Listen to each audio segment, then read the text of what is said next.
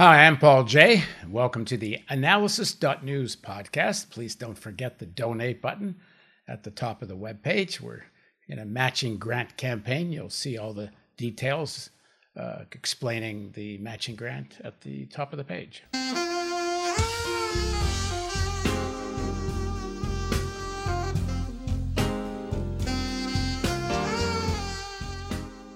When President elect Joe Biden becomes commander in chief of the most powerful war machine in human history, it's not clear which Joe Biden we will be getting.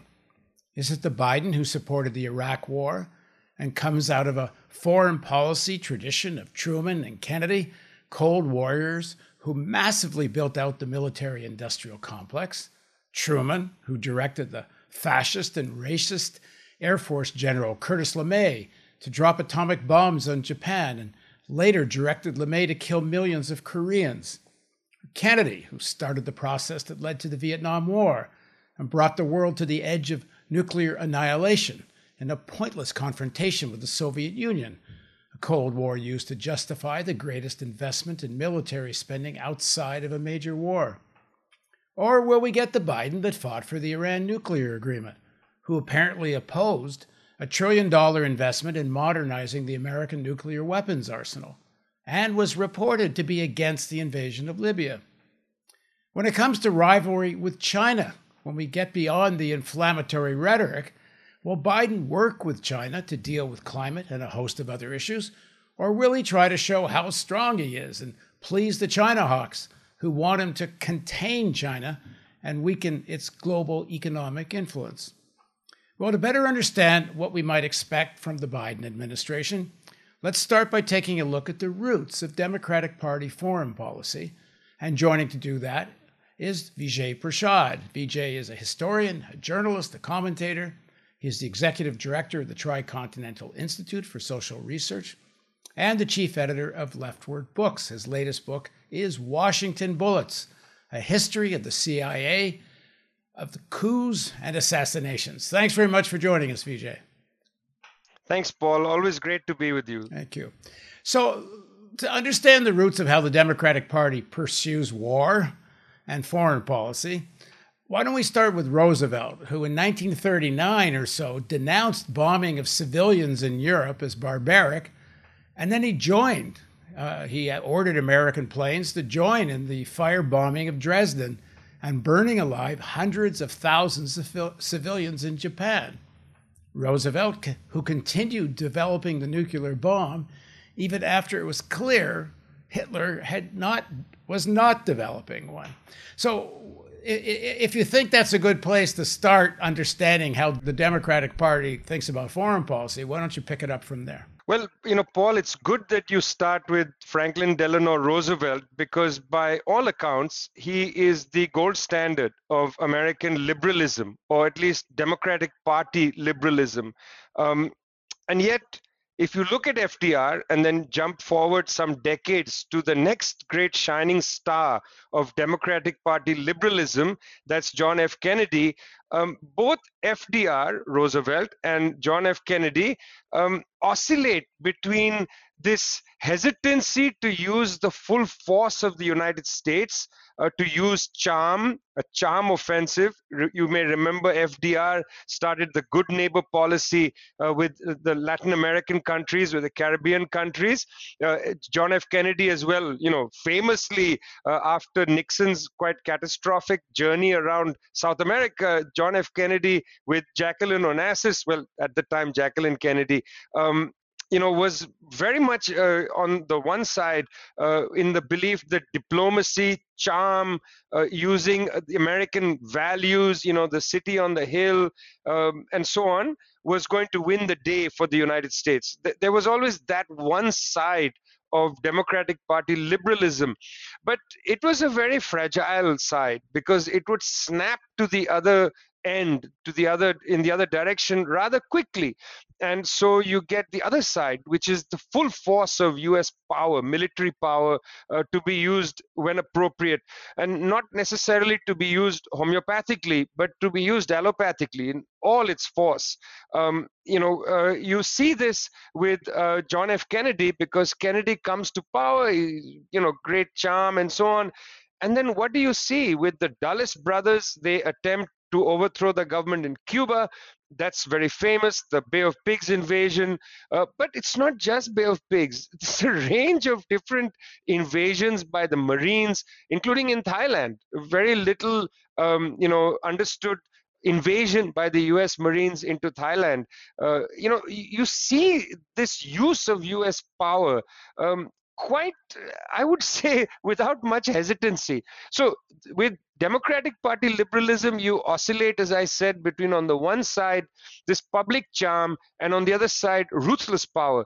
I recently read Barack Obama's new memoir, Promised Land. And I mean, I'm not recommending it because I found it evasive. I found it untrue in many parts.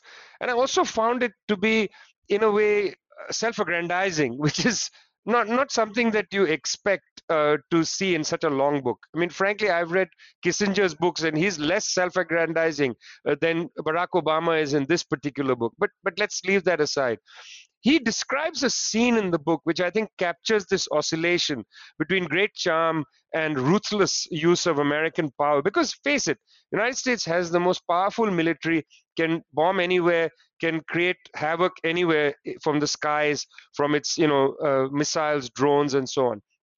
So in the memoir, he describes the hit list, the kill list. You know, this is famously a man who was against the death penalty when he was a lawyer in Chicago. Um, a man who comes from that kind of the charm school of Democratic Party liberalism. You know, such a charming guy. I mean, right? Everybody seems to accept that. I used to play a game when Obama was running in 08 uh, in the primary and in the election. I, I used to insist to myself that I read his speeches and not watch. Because if you watched, he was so damn charming, you would just want to believe what he said. Where if you read the speeches, you said, "Oh, this is just some you know center right Democrat speaking." That's a very, in fact, that's a very good thing. But now, unfortunately, Obama's voice is in my head. So, in reading the memoir, the charm does come through. But you can see there's a sequence Obama, John F. Kennedy, you know, uh, FDR. There's there is this trajectory. So here's this man from that school of Democratic Party liberalism, excited the base in in various ways, comes to power, comes into the White House. Now he is informed that he has the power to assassinate people around the world without a warrant, without an investigation, without a trial, without all the basic architecture of liberalism. You can just put a name on a list and the person is assassinated. That's an extraordinary power. That's a godlike power.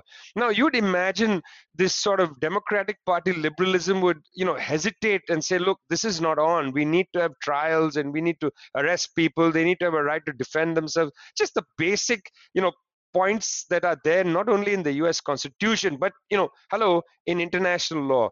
No obama accepts the enormous responsibility. You know this is the kind of, of way they think about it. Enormous responsibility bestowed upon the united states to maintain order. And he says that his chief of staff told him that the reason we need to do this, the reason we need to sit on Thursday in the Situation Room and go over a list of people that have to be killed and you have to sign off on this killing, the reason we have to do this isn't actually about the enormous responsibility of American power and so on, but it's because a Democratic Party, a liberal Democratic Party president should not look weak. I mean, that is something that should chill people. Um, you know, when you have the appearance of strength, allows you to use this amazing, awesome amount of power that is going to destroy the lives of God knows how many people. This is chilling. So when we say let's look at Biden's record and so on, I fear that you know whatever the oscillation towards reason towards liberalism, whatever that might be, um, the enormous capacity of the United States to wreak havoc in the world, uh, married with this hesitancy amongst Democratic Party politicians not to appear weak, um, makes them very dangerous people when they're in the White House. So I, I don't have a great deal of um, you know, anticipation that Biden is going to be the peace president. I fear that once more we're going to have another war president because they've, in a sense, Paul, they've all been war presidents. Uh, well, before we dig in more to what we might expect from Biden, dig in more to the, the mindset of this kind of uh, liberal face, which is, you know, as you say, Roosevelt is the liberal face. And, and in fact, the New Deal was about as liberal as domestic policy ever got. Um, and of course, he was doing it to save a system of private ownership, as he said himself. But it was a rational approach to it, as opposed to fascism, which was really the alternative in the 30s. Um, and he, he even says there's a speech from Roosevelt in 39 uh, where he talks about corporate control of government. When a, a, gr- a specific group of corporations start to control government, he says this is the definition of fascism. And he, he, he warned against this barbaric bombing of uh, civilians during World War II. And then he, he allows uh, this guy, General LeMay, to become head of Stratcom. The guy is a fascist. The guy's, he's, I'm not, when I say he's a racist, the guy ran for vice president after he retired. He was George Wallace's vice president. And apparently, he was so crazy, right wing and uh, militarist, that Wallace started getting embarrassed by LeMay because LeMay was advocating first strike against the Soviet Union and, and he was making Wallace look crazy. But not only did Roosevelt have this guy as head of Stratcom, and orders the bomb, the atomic bomb firebombing, which is actually worse than the atomic bombs because they, they killed in, in one night in Tokyo and they killed 100,000 civilians in one night. And people should look this up because uh, one of the guys who was one of the pilots wrote about what he saw from the air. And he describes tens of thousands of people running into the canals to try to uh, escape the flames and the water itself is already boil at boiling temperature. People start to melt, and then there's so many thousands of people running they can't prevent themselves from being forced into the canal. The bridges, the steel gets white hot. Like the description from this pilot is, is incredible. And Roosevelt, and then had to know all this. There's no way these reports don't get to him. But the, the same liberal mindset that can do the New Deal can accept the slaughter of tens of thousands of people. And then Truman, as we know now, uh, uh, authorizes the dropping of the atomic bomb when Japan's already uh, ready to uh, surrender. The whole thing was was unnecessary. Um, and then again in Korea, I mean, it's not like you know they got some after doing it in Japan, they do it again in Korea, which never gets talked about. What is it, like 3 million Koreans, I think, were killed? And the same guy, General Curtis LeMay again.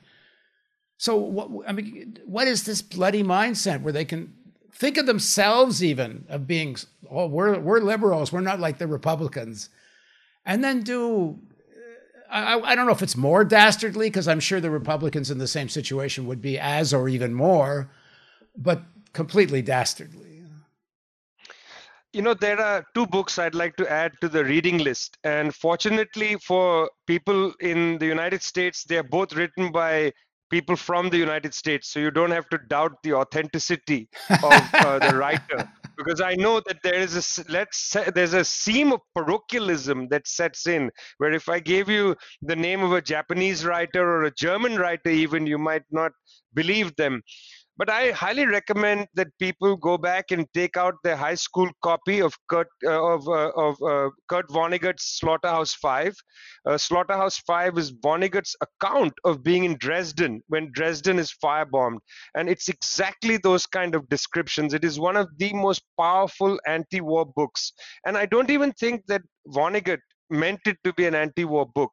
Vonnegut meant it to be a sincere account of something that totally totally bothered him, you know, for the totality of his life. The second book is is um, well, there are two, but I, am going to suggest one. John Hersey's book Hiroshima uh, has to be read again. Again, these are books that I believe used to be read in U.S. high schools. I'm not sure it's still being read, but Hiroshima is an extraordinary book. Uh, Hersey goes right after this horrendous act on Japan, arrives in Hiroshima. He's there with a legion of Japanese journalists, and he writes for the New Yorker, perhaps the most sincere piece of writing that's ever appeared in that magazine. And his book is extraordinary. I, I highly recommend it. Well, you asked a very important question about how do we how do we square this circle between people who have this high-minded sense, sense of themselves and this ruthlessness um, in the book that I've written, Washington Bullets, it opens with Paul Nitze's uh, journey to Japan because Nitzer also goes to Japan just after, you know, uh, Hersey's essay has appeared in the New Yorker. I mean, they knew already. You didn't even need um, internal secret, uh, you know, OSS, that is the, the intelligence agency briefings on what had happened in Hiroshima and Nagasaki in Tokyo and so on. Nitze was right there, and he interviewed some of the leading generals and people for a long after action um, survey that they were doing. Now, here's a person who comes from that American, that US elite, uh, that, you know, liberal establishment, let's call them, whether they were um, Rockefeller people or whether they were FDR people, it didn't matter. They were basically country club uh, elite from the United States, from the eastern seaboard. And he goes there and he sees the destruction wrought by both the atom bombs in Hiroshima and Nagasaki, and as you quite rightly pointed out, uh, the incendiary bombing of Tokyo. He sees this directly, he writes about it in his report. And then, very soon after, he and his team sitting in Washington, D.C., concoct a line which I have quoted, I think, for 20 years now, uh, because I think this is really important for an understanding of the bipartisan consensus around US foreign policy. And the line hasn't changed, and it is quite simple. Of course, they use a term which is not used, it's arcane, and this refers back to their sort of Harvard, Princeton, Yale, you know, classics education but they basically write in this important foundational document, never repudiated by the US government. In other words, they've never said that the policy has changed. But this is the policy after World War II. They say the goal of US policy is to seek preponderant power to seek preponderant power. That's the goal of US policy. You know, the, the gentler word thrown around now is primacy, that the United States must be, you know, well, I suppose if we're going to go all classics and Greek and Latin, it's primus inter pares, first among equals. Although I don't think that this elite sees anybody as their equal. They see themselves as superior to everybody. I mean, this is what in popular culture is known as US exceptionalism. This is the kind of thing you see every time anybody runs for office in the United States of America, whether it's for city council all the way to the presidency, they'll always say it's the greatest country in the world, has a mission for the world. You know, God bless America. Thank you, God, for making me a, a citizen of the United States, and so on and so forth. There is this constant reiteration of the superiority of the United States and its mission for the whole planet. Now, I don't need you know to be a psychologist or even a social psychologist to do an analysis of this. I'm not interested in analyzing this, but I know that this is the motivation. This is what drives them. You know, this sense that oh gosh, we can't allow multipolar world. We can't allow China or Russia or any other country to share the table with us. We have to drive the agenda. You know what disturbed um, the this sort of liberal, conservative, bipartisan elite in the United States about Trump? What disturbed them was Trump was eroding the moral standing. What they saw the self image that they have of themselves, Trump was making them look buffoonish on the world stage. And they therefore wanted to return, in a way, to something that resembled uh, how they see themselves, which is, you know, um, this great colossus of liberalism that stomps around the world, putting out fires and telling people how to behave. I mean, I read the Pentagon documents, you know, on a regular basis, and in the last 20 years, they've basically continued to say we cannot tolerate any anybody challenging the absolute authority of the United States of America, least of all China. And I just want to make a, a distinction, you know, as I end this answer. The distinction is the distinction between power and authority. I think nobody nobody should have an illusion that US power is as much as it has been you know for a long time. And by power i'll just give two examples. The united states is the largest military in the world. It can as i say bomb destroy anybody. It has an enormous nuclear arsenal. Nobody can challenge the united states militarily in a one-on-one fight. Not a chance. Secondly the united states continues to have an overwhelming advantage over world financial institutions. The dollar even though marginally declining as a reserve currency marginally declining in terms of the reconciliation of trade. You know how people uh, do their bilateral trade. Russia and China increasingly doing bilateral trade in rubles and in yuan. But nonetheless, there is no question the dollar is supreme around the planet. So United States power is not affected much US authority, on the other hand, has declined greatly. In other words, the United States is having a much harder time driving its own agenda, you know, whether it's in trade agreements or it's the climate issue or anything. I mean, recently, one third of the world's population signed a trade agreement. It's called the RCEP. You know, the this is all the the countries of Australia, Australasia, essentially, and and and you know, including China, as I said, Australia, Japan, countries that are in a military alliance with the United States against China have signed on to a trade agreement with China that excludes the United States. So US power remains. Let's not have any illusions about that. But US authority has eroded. And I think the return of Biden to the White House comes with all the language that says we want to reassert our authority again. So from the 1940s to the present, Paul, there's been no change in the broad policy, which is that the United States seeks preponderant power, will not allow any so called rival to come onto the stage, and it has concocted all kinds of really insane hallucinatory theories about how China is a rival. And we could talk about that because the Chinese have said repeatedly we are not a rival we don't want to become primus inter pares we are not seeking preponderant power but the united states is and it's the decline of us authority that has in a sense if i might use a colloquial this has freaked out the US elite. It's truly freaked them out. I mean, they don't know how to react to this decline of authority, and they don't also know how to react to the decline of their technological prowess. And, you know, we can talk about that later. Yeah. Well, just before we pick up on China, um, you make, I think, a very important point in the book. And again, it's it's called Washington Bullets, and it, it, people should really read this. Uh, that this modern imperialism and the culture that goes with it is erected on the structure of colonialism and the culture and of, of colonialism and the you know one of the fundamental principles of that culture is that the peoples of Asia, Africa, and Latin America, especially Asia and Africa, are essentially savages and are outside the realm of, of any uh, need for norms or regulation. I, I, in your book, you mentioned there's a, a couple of treaties at one point about how war is going to be fought, but it's only applicable to Europeans. Mind you, they wound up not following them anyway.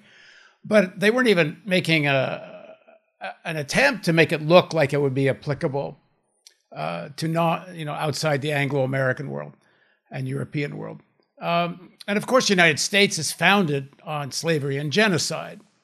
And the approach of the Americans to the native peoples, slavery as well, but the native people, because that was North and South, had that approach, was that these people can be slaughtered for the sake of progress, uh, in their mind, progress. And the sort of uh, ability to have such barbaric uh, uh wiping out of civilians, uh, it's deeply rooted in, in, in, in the elites and their culture and I think that's another thing you keep raising in the book, which I think is very important. Why we talk about Roosevelt and we talk about Biden and these individuals and even the parties. This is a reflection of how capitalism has arisen as a system. This is what's happened with, with the concentration of ownership, a system based on private ownership that's gotten to ridiculous proportions now. of, of concentration of ownership. And these parties and this culture, you know, it reflects that as well as what's that great quote from Marx about the uh, uh, the the the something of the past weighs like nightmares on the brains of the present. What's the that's from the 18th. I think this is from the 18th Brumaire, yeah. where Marx writes that the the uh, the nightmare of the past weighs on the living, the people who are living, or the memories yeah. of the past, at any rate, weigh like yeah. nightmares on the living. Uh, and, and so, you know, when we're lo- we're looking at both the Democratic Party uh, and and the Republican Party, and this idea, which is a reflection of what how they emerged as essentially a single superpower after World War II, and and honestly always were. This idea that it was a two superpower world, that was actually kind of a crock, because while the Soviet Union had nuclear weapons, they militarily there was never a competition for global power. And not only that, you know, I've been I'm doing this film with Daniel Ellsberg, and I'm interviewing him, and the great realization for him, who was a real cold warrior when he uh, goes to Rand Corporation and starts advising uh, on on the nuclear war strategy. His book Doomsday Machine: Confessions of a Nuclear War Strategist is the the project I'm working with him, and he starts to realize that when the this guy, same guy, Curtis LeMay, who's head of Stratcom, is telling the president and the world that the Soviet Union has a thousand ICBMs and can and has the ability to strike first against the United States. And it turns out that they had four. And and Ellsberg starts to realize, wait a second, these guys actually aren't planning a military expansion or global presence. They're not, whatever they are domestically, they are not a global domineering power. They're not trying to take over the world. Of course, but the entire basis of the militarization that takes place in the United States, which they use as a form of stimulus, because you, you can't get away with New Deal anymore because the elites don't want another New Deal, but they don't mind stimulus in the form of military spending. So, Democratic Party domestic policy gets so linked with militarization as a, as a form of stimulus and then we get Kennedy and and so on. So okay, I don't know if you want to add anything to that or go ahead. Yeah, well, well, firstly, that thing about the military as stimulus, Ruth Gilmore, Ruthie Gilmore wrote about this and called it military Keynesianism. I think that's a very good and apposite phrase. It is a kind of military Keynesianism, and it's, I think, largely uh, restricted to the United States. But let's put that aside. I, I do want to return to the colonial roots, as it were, and this refusal to accept uh, culturally that there's been a shift in the world. So let's just take Libya, Paul, because Libya is an extraordinary example of this. The first evidence we have of aerial bombardment is in 1911 against some uh, communities in Libya. When Italian planes go and just bomb from the skies, you know, people riding on horseback, people riding on camel, they don't have even guns that can reach halfway up to the planes, you know, and they're just ruthlessly killed uh, from the air. The Italians write uh, of this in their reviews of their bombing runs. They say that, you know, aerial bombardment they say is educational it's pedagogical um, we will show the savages. And of course this is how they wrote um, that they need to behave themselves. And the italian futurists uh, were very much behind um, this bombing campaign. Uh, partly they were excited by the idea of this big destructive project as an educational project. I mean it's repulsive you know because on the ground real people entire families are being butchered uh, with no chance. There's, there's no honor in war you know the idea that you have combatants fighting each other and that both have the uh, the opportunity that they might die in that. That that's how old war used to be understood. There was a certain honor and dignity in combat. This this is not combat. This is slaughter.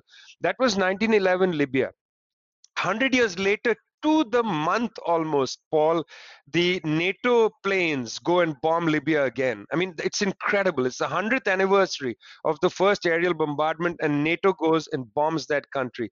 Again, there was no way for anybody in Libya to retaliate against the, the American and French Rafale bombers, which bombed from too high up. The Libyans just didn't have the capacity, didn't have the skill to take them on. They just bombed the country left, right, and center Okay, they bombed using a UN mandate, that is UN Security Council Resolution 1973.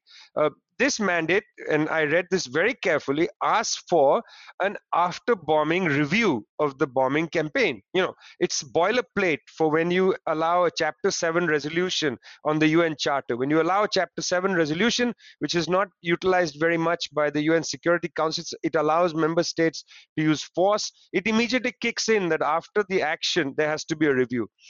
Well, um, many people, human rights organizations, the UN itself, journalists, I personally also asked uh, NATO headquarters, we asked, have you considered an after action review, after bombing review, based on the requirements of 1973, the UN resolution 1973?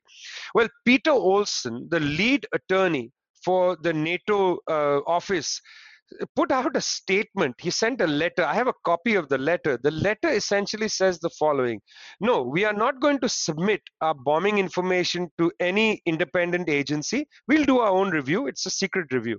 We're not going to do this. And it said that if there is any evidence of civilians being killed in Libya, it was entirely accidental because NATO cannot ipso facto, NATO cannot ipso facto, NATO cannot by definition by definition, NATO cannot conduct war crimes. That is to say, Europeans and people of European descent are not war criminals. The war criminal, and this is demonstrated in the kind of people that are brought before the International Criminal Court in The Hague, the, the war criminals are non Europeans.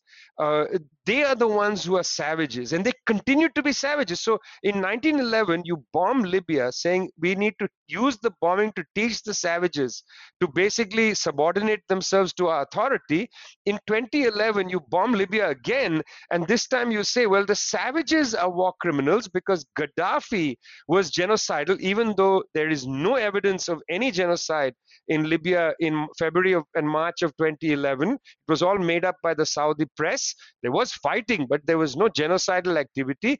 But the savage is always going to be the savage, and the European is always civilized, even though the European ruthlessly bombed Libya on the 100th anniversary of aerial bombardment. Now, you tell me, when does this culture start reflecting on itself and wonder about its ruthlessness in the world and the way it in a sense you know projects ruthlessness onto people who are not ruthless. You know it's always saddam hussein is the butcher. It's always bashar al-assad is the butcher. But listen you know uh, uh the un um, the US ambassador to the United Nations, Madeleine Albright, is the one who admitted on US television you, you remember this. She admits on US television, she said, yes, because of US policy, half a million Iraqi children have killed. And she says, later she said she re- regrets using that phrase, but she said it. She says on television, and the clip is on YouTube. She says on television, half a million Iraqi children killed by US policy is a price worth paying. Is that not genocidal behavior? You no, know, no, no. Hang on, hang on, hang on, hang on. I think it was a price we're willing to pay. As if okay, they're they're the ones paying. I mean, it's worse than what you said.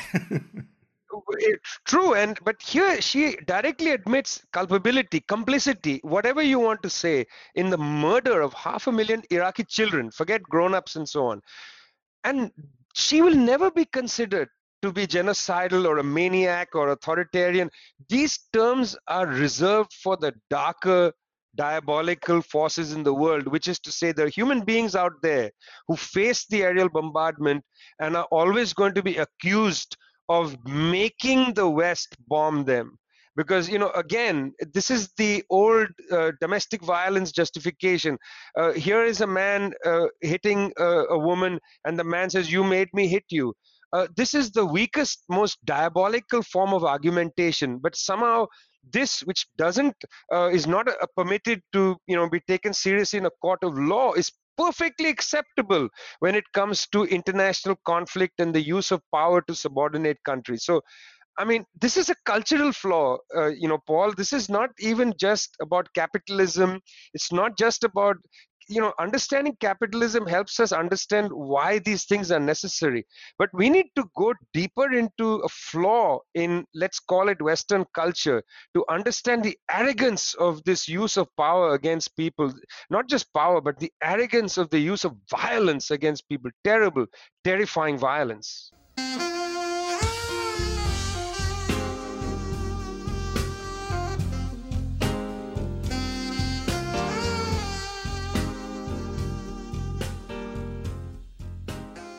mean, I don't think it's just Western. I mean, if you look even in the development of China, the development of China as a country, the Han Chinese and the empire was brutally built on slaughters of whole populations of all kinds of other tribes and ethnic minorities. And I mean, you know, it's not like this is uh, just Western. It's just in the more recent history, the West has been sort of dominant. Um, and and but the, I guess the difference maybe is the West tries to pretend they're not barbaric when they're just as barbaric as anything in in human history. In fact, more because the armies, in terms of weaponry, are capable of so much more devastation than any armies in the past. Uh, yeah i mean I, don't want to be heard as saying that you know the rest of the world is is all kind and peaceful i mean after all attila the hun uh, and so on have their own reputations and one doesn't need to be lawyers for them. You know they were proud of what they were doing and they were ruthless. But i think the point is more what you were beginning to say in the second part just now which is that a structure has been developed um, in, in in largely in the culture in societies in europe in the united states in canada where there is a reflexive sense that these countries use their power abroad, outside their territories for good. And that um, they use their power essentially to shape the world and to be, as they say, to be the policeman. Now, this is an ironic phrase, global policeman or the world's policeman, because, you know, I mean, Black Lives Matter. We know how the police within the territory of the United States and Canada and in, in Western Europe, we know how the police forces act.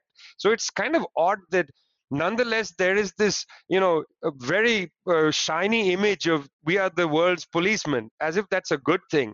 I mean it, look at the way your police behave domestically. Um, you know freddie gray uh, let's name their names breonna taylor and so on. Well i can name thousands millions of names of people of my friends as well who were killed in these wars um, you know, uh, people who didn't deserve to die. Men, the ones I know are journalists uh, who were killed in in warfare. Um, you know, and well, you know, maybe it's not such a, a simple thing when you say we are the world's policemen. But what they're saying is that when we exercise power, uh, we are exercising power for good. Now, the very fact that we end up slaughtering millions of people seems irrelevant. And I, I think that's a moral question. And that's why I say, Paul, it's a question in rooted in a cultural conversation about, you know, racial uh, understanding, the kind of superiority, this feeling that, well, if we do the bombing, we don't commit war crimes. That's what Peter Olson wrote. I didn't write that. He somehow has this image that when NATO bombs, they don't kill civilians. Well, how is that even possible? I mean, that's just not possible when you look at the technology. They don't have such smart bombs. You know, there will be one or two stray bombs. Well, then Olson says it's an accident. We didn't deliberately kill civilians, whereas savages deliberately kill civilians this is very ironic by the way that these are the this is the kind of language being used because we know that ever since aerial bombardment starts, the advantage of aerial bombardment is that you can go beyond the lines, the enemy lines, and bomb cities. And from the very beginning of the history of aerial bombardment, the bombing of civilians has been part of the strategy of using bombardment. Look at Curtis LeMay, who you referred to earlier. Look at what the United States did in Korea. You know, bombed uh, uh, um, uh, places where people lived, residential areas, but actually very much worse than that, bombed dams, bombed agricultural areas, created a famine. Look at what the United States did in Vietnam. I visited Vietnam, and you know I was very uh, sensitive to the idea that the Vietnamese were struggling to build socialism in the country, and I was questioning them about agriculture and so on. And they said, you know, it's an interesting thing you raise agriculture because for decade plus the united states used the worst kind of chemical weapons you know agent orange napalm and so on in one of the more fertile belts of Vietnam's agricultural uh, heartland that was just saturated with chemical weapons. And one of the people I was talking to was a government official said to me that we have estimated in some parts of where the chemical warfare happened, we will it will take generations before we can risk eating anything grown there. Now, let me ask you is that not bombardment of civilians? Not the killing necessarily only of civilians at that point but it's a bombardment of generations of people who will not be able to be food sovereign because their, their soil is saturated by this stuff made by American corporations dropped by the military. So that's actually what I'm trying to uh, get at here is, and I think in the book I, I try to make that point repeatedly in different stories, which is that there is this very bizarre cultural assessment, this uh, self understanding that somehow people in the United States and Canada, and by God, let's not forget Canada here, because the Canadians seem to have even higher sense of themselves than the people of the United States. In very many parts of Western Europe, in France, in Germany, and so on, the low countries, Holland, Belgium, there is this great sense that, you know, we are somehow moral people. And when we do, if we are forced into military action, by God, we only do it the, the very best way. The Nobel Prize for Peace is named after a man who invented in the West dynamite. Dynamite was invented in other countries previously. That's fine but you know alfred nobel was an arms manufacturer and here we then give the nobel prize for peace i think the not irony paul because i'm not talking about irony here the hypocrisy cultural hypocrisy is just there in the nobel um, in the nobel story? Um, on a somewhat more positive note i think there's been a shift in public opinion. During uh, colonialism, it, I think on the whole, there were always some constituency that was opposed to colonialism, but on the whole, to go conquer a country, plunder it, bring the booty back to England or whatever European country it was, it was perfectly acceptable. In fact, you know, you were doing well if you were winning the plundering contest, you know, between different European countries and so on. Um, I, maybe even up to even World War II.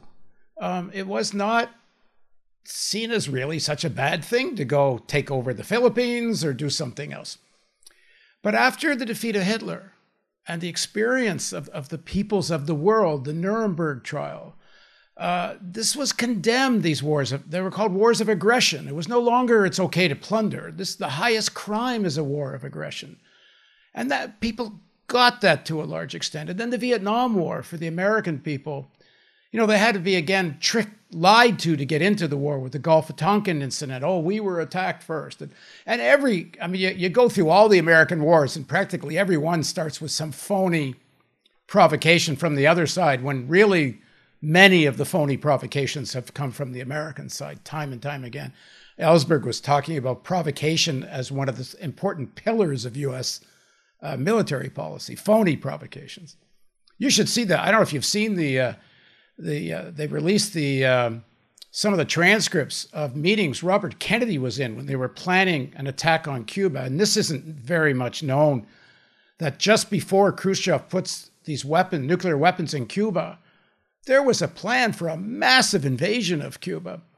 And there was a list of things they were going to do, including get us a, an airplane that looked like a commercial aircraft, paint it with the colors of some national airlines, and then shoot it down. And then blame the shooting down of the aircraft, uh, commercial aircraft, on the Cubans. Uh, and that's only one example of the kinds of things they, they were planning. But after the Vietnam War, uh, the Americans did not have a taste for this war of aggression, and they came to understand the Vietnam was a war of aggression. It wasn't about defending democracy. Large numbers of people.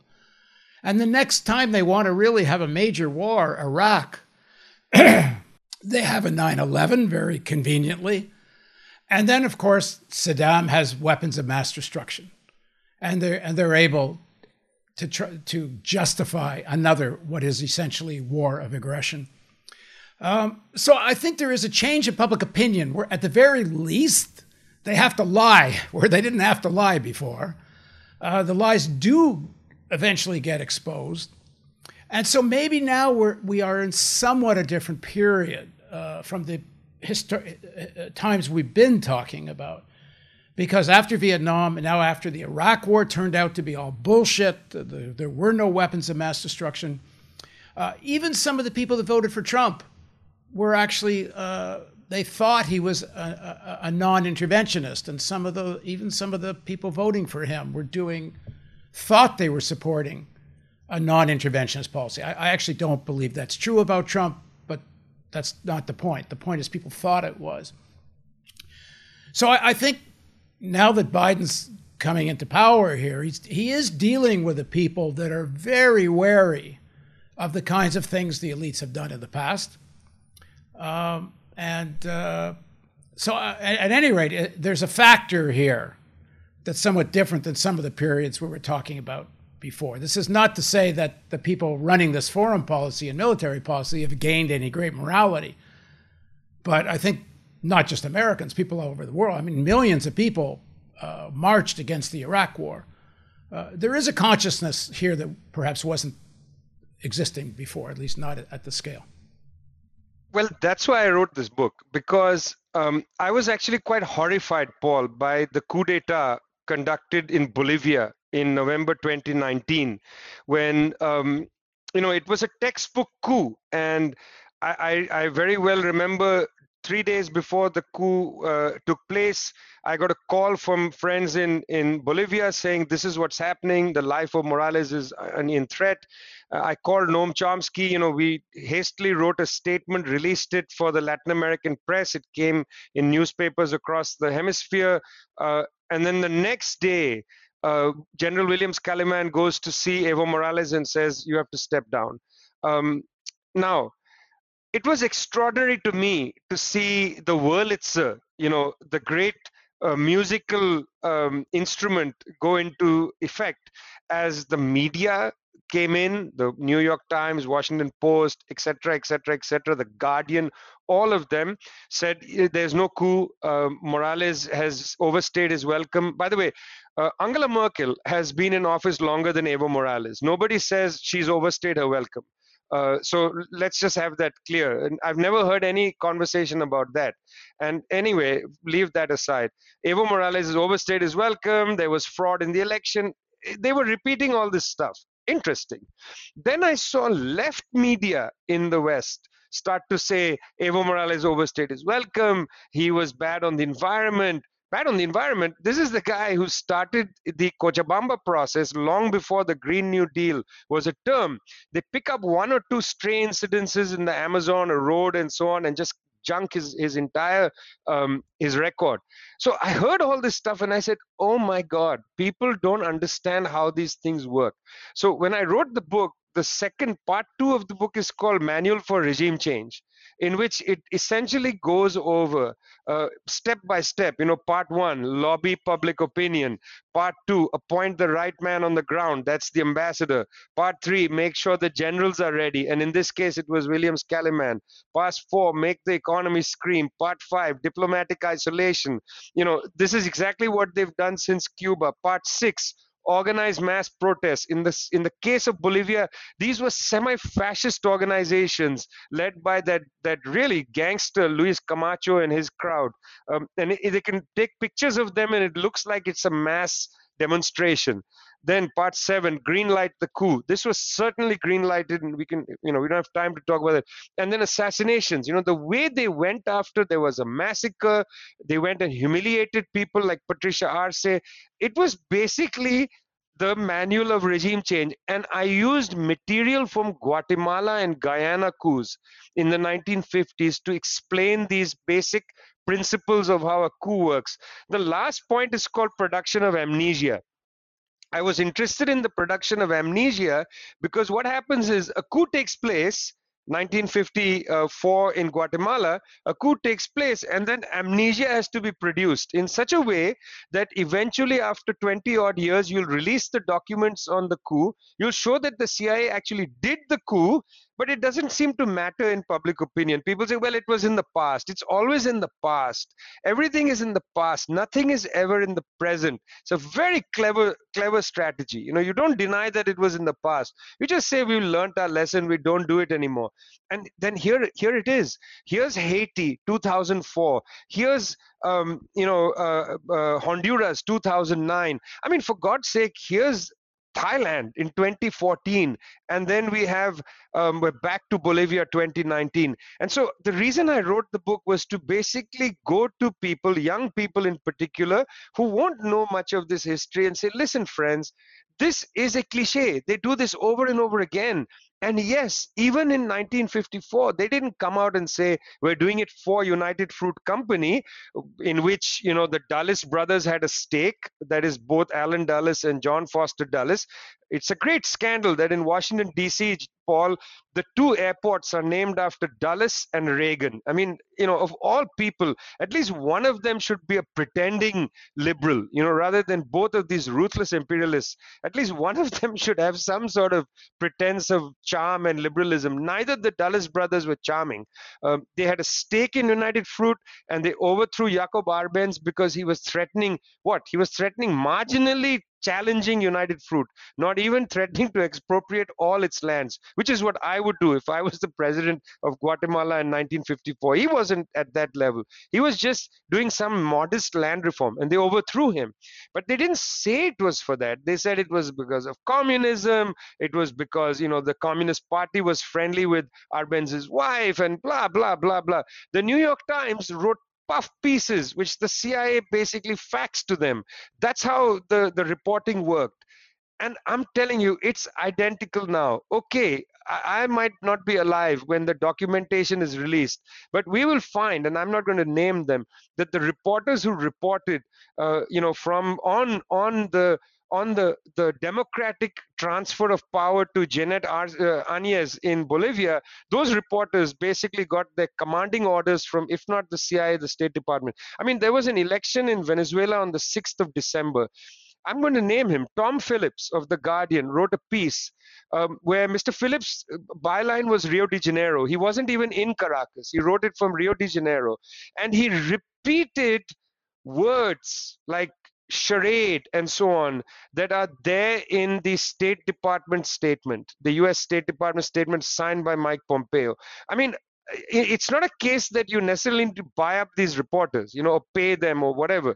But there is a culture of complicity that is shared between these reporters and these events. And then later, when the Bolivian people, with great courage, you know, go to the polls and in a huge majority, you know, it's a, it's a landmark thing that they overthrew a coup in a democratic election and brought Lucho uh, uh, uh, Arce to power as the new president of Bolivia, who has now welcomed Evo Morales and you know is on stages with him across the country every day. Evo Morales has had those court cases of fraud removed from the uh, the court. The courts have said there was no basis for these cases in the first place. This was part of the coup process. This happened last year, Paul. This happened last year. This is going to happen again.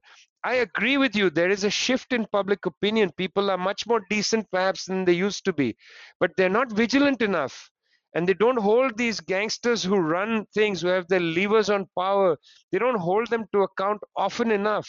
Look, uh, UN Secretary General uh, Kofi Annan said in 2004 to his shame, he didn't say that in 2003. In 2004, UN Secretary General Kofi Annan, who studied at Macalester College, very close friends with most of the American elite, in 2004, he tells BBC that the uh, George W. Bush's war against Iraq is an illegal war. He used that phrase. The head of the UN uses the word illegal there is not one piece of accountability uh, faced by George W. Bush, faced by Dick Cheney, faced by Donald Rumsfeld, faced by Tony Blair. Not one of them is ever going to see a court of law. You know, if something illegal is done by somebody, as far as I understand the word illegal, that means that there is a jurisdiction somewhere somewhere there is a jurisdiction through which you are capable of saying something is illegal. That means somebody should be able to call you to account for your illegal activity. None of them get called to account. So I mean, I'm with you, Paul. There is a shift, but it's not really a consequential shift because until you are able, vigilant enough, strong willed enough to demand that people who conduct these actions are brought to account, until that happens, I'm afraid I'm rather pessimistic about the direction of world history. Well, I won't be able to change your mind on that because I'm not very optimistic either. But the issue of media. Obviously, people don't know what's going on in Bolivia. They barely know what's going on in their own country, never mind Bolivia. Uh, people don't know. And the media is so uh, dominated, except for the you know, little things like us and a few other things. But you know, we talk about this, but we don't have any way to get to the majority of people. I mean, you know, most of the people that voted for Trump uh, their media is Fox and other right wing media. They don't even hear CNN. And of course, CNN can be uh, complete warmongers because war is good for their business. So they don't get access to any of this information. Uh, they don't know the history and, and, the, and the uh, deterioration of the public school system. I mean, people don't even get taught any history that matters if they get taught history at all. But there's moments there's moments when it does break through. Uh, you know, the lead up to the Iraq War, it didn't matter; they invaded anyway. But it was a moment where a lot of people marched that have never marched before. Um, there, there, uh, what I was saying is the difference now is that a straightforward, open war of aggression, war of plunder. If people understand that's what it is, they won't accept it. Where in you know hundred years ago they might have accepted it, even embraced it. Um, I I'm not even saying there aren't sections of the population now that might still say, "Well, we're white and we're superior, we're American, so fuck everybody else." Yeah, let's go. And I don't know what percentage of the population might believe that. Um, maybe it's even in that 20, 25 percent. But uh, you know that think God's chosen the Americans, and so whatever God's chosen people do is okay. Uh, but there's a shift. Yeah, I mean, just to just to just to put a, a, point on that, I mean, Trump openly said we should just go and take the oil from Iraq and so on. And in the waning days of the Trump administration, he has very cynically um, you know, violated I don't know how many UN resolutions by basically, and he doesn't have the right to do it, by donating the Western Sahara, the Sahrawi people's lands to Morocco, and basically donating the Palestinian project to the Israelis. I mean, violated so many UN resolutions. I mean, this was done brazenly. You know, I, I just, I just don't see when it comes to the the crushing, crushing blow to the Sahrawi people, um, you know, by this quid pro quo where Morocco uh, recognizes Israel and Israel that is basically taking over East Jerusalem and the West Bank, Syria's Golan Heights, all of which Trump gave Israel permission to take away. He doesn't have he doesn't have the authority to give permission, but that's what's happened. And at the same time, he's given permission as a quid pro quo to Morocco to seize the Western Sahara officially. I mean, I don't just I just don't see the voices of dissent. I don't even see them among the serried ranks of the squad and so on in the Democratic Party. I haven't seen anybody come out there and say this is an outrage against UN resolutions. The UN mandate uh, to maintain the ceasefire between Morocco and Western Sahara, which was first set up in 1991, was renewed just about six months ago. You know, after since 1991, just about six months ago, it was renewed. And what happens? The United States just says, you can have it, pals, if you recognize Israel. I mean, this is just grotesque. And I just, I look around me and I feel even the left media has basically sat on its you know on its hands on this i mean how many people have written about western sahara or commented about this long standing occupation of the western sahara backed by saudi arabia initially by it was Morocco's occupation, backed by Saudi Arabia, backed by the United Arab Emirates, and behind all of this for years, backed by the United States government. Now, with this in the waning days of the Trump administration, I just don't see enough evidence to say that we have really walked in a human humanitarian direction out of that old imperial past? Uh, it's a long journey. Oh, I, uh, in my mind, it's a long journey from uh, apes to human, and we're only a little part way there. And uh, it's a barbaric system. Uh, but anyway, I, I'm, I'm a little more optimistic about some shift in American public opinion. Uh, but of course, it's the heart of the empire, and it's not very hard to pull off another terrorist attack on American soil, in which case enough people will get outraged and, and something terrible could happen.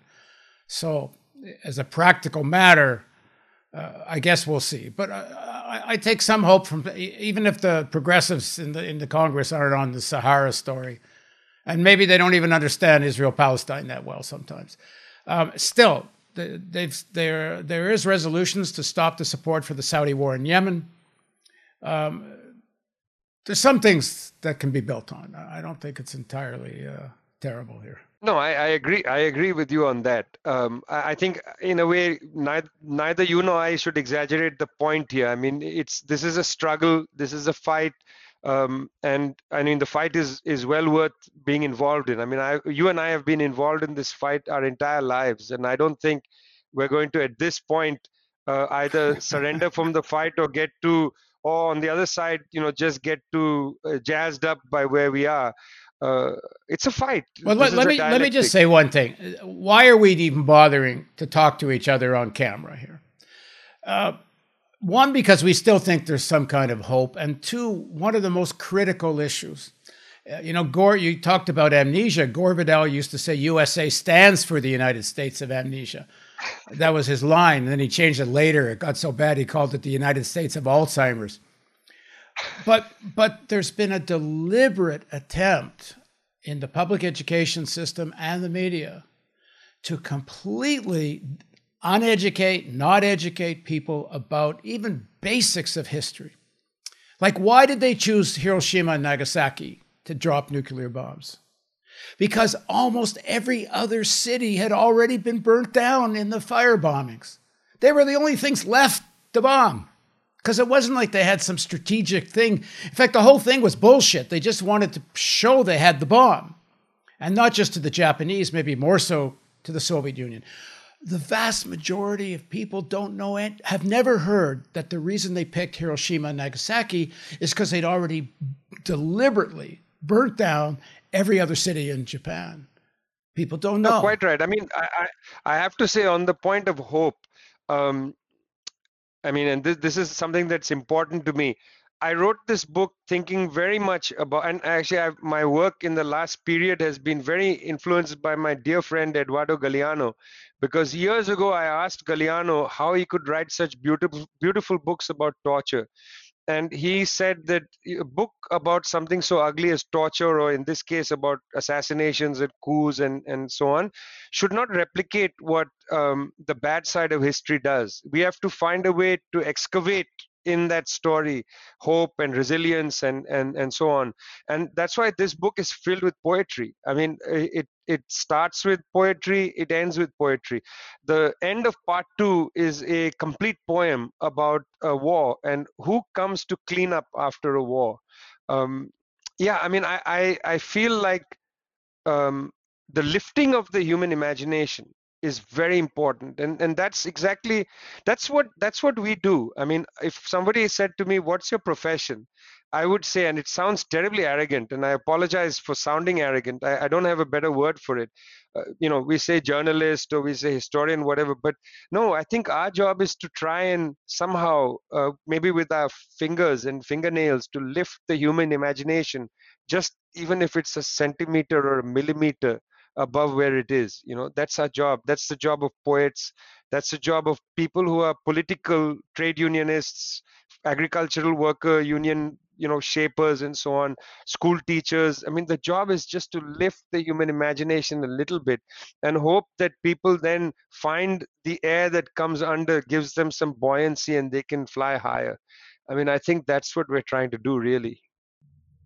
All right let's let's end there. So i've been putting off this China conversation because I want to actually do a whole segment on China.